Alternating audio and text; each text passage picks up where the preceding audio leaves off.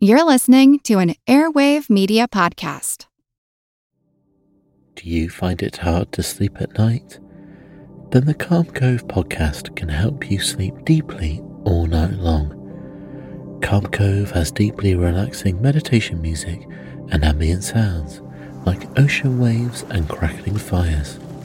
All of our episodes are designed to help you relax and to fall asleep fast.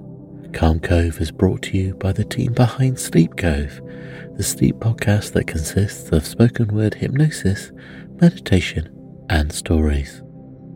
So if you want to listen to a beautiful soundscape tonight, search for Calm Cove on Apple Podcasts or Spotify and see how we're helping millions of people relax and go to sleep every night.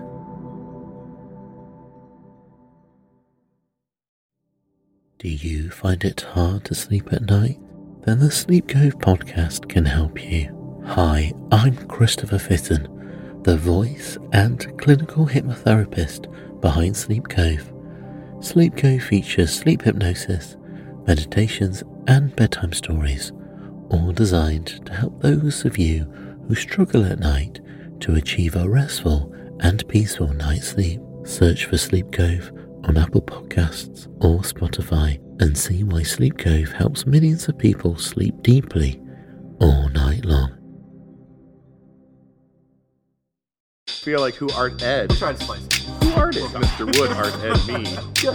Either way, it, it's ambiguous. It works on so many I levels. know. That's off to a great start.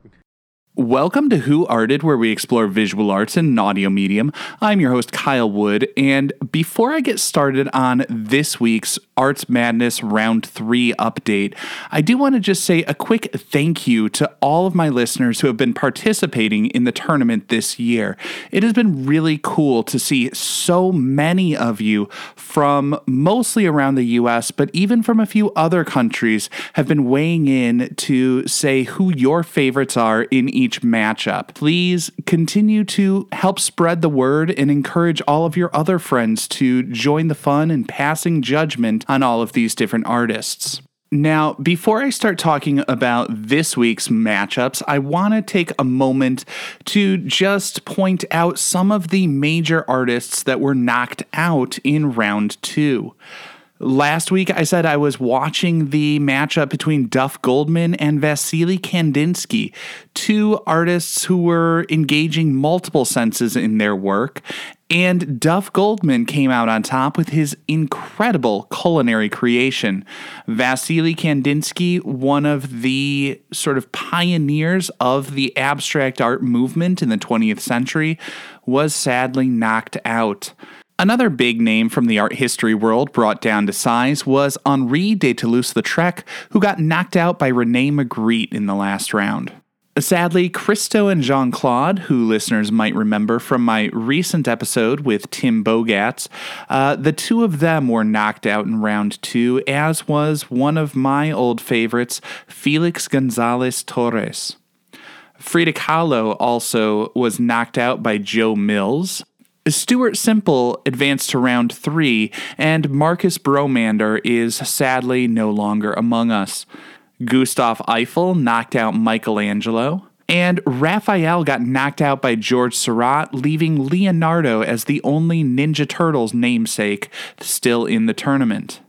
Now, as I look at the round three matchups, I am noticing that in an interesting coincidence, Auguste Rodin is once again paired up against another sculptor.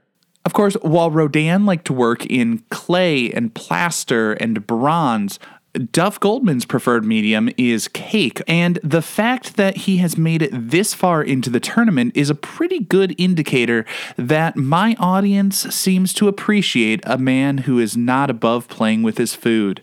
Now, another interesting matchup I am noticing two of the heavy hitters, previous winners from the tournament. Vincent van Gogh is up against Yayoi Kusama. The very first time I did a Arts Madness tournament, Vincent van Gogh was the ultimate winner.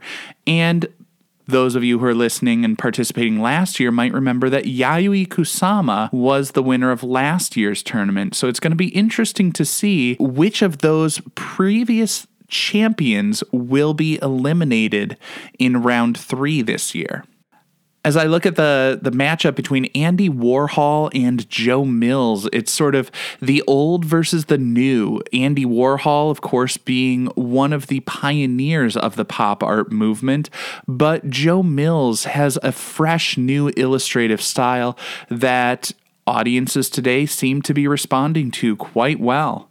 Phillida Barlow is up against Sharuvi Agrawal. Now, neither of those are really household names, but both of them are very strong sculptors that my audiences have responded to quite well. Sharuvi Agrawal did an incredible installation, a sculpture made of 26,000 bells of Hanuman, the um, the Hindu deity. And Phillida Barlow is a contemporary sculptor making stuff out of just junk and discarded materials, sort of the anti monumental monumental sculptor. Now, the last matchup I'm going to talk about today is that between Homer Simpson and Leonardo da Vinci, two of the all time greats when I checked at the end of the day on Monday, after about 400 votes were cast, Homer Simpson and Leonardo da Vinci were within about five votes of each other. So I'm going to be interested to see how that one shakes out. Either way, I think it's going to be a tough loss, as both of them are legendary figures looming large and occupying very different spaces in people's minds and in people's hearts. Now, as always, please go to whoartedpodcast.com to vote for your favorites. And of course, check in next week to vote for your favorites again and see which artists advanced to round four and which ones perished in round three. And remember that while half of our artists get eliminated each week, they may be gone but not forgotten. You can find images of all of the works discussed and the episodes to learn more about every one of these artists on the website. This concludes this week's episode of Who Arted. If you found this tolerable, please like and subscribe on Apple Podcasts, Spotify, or wherever you're listening.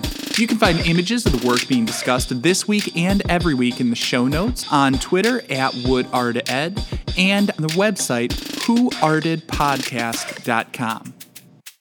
Podcast done.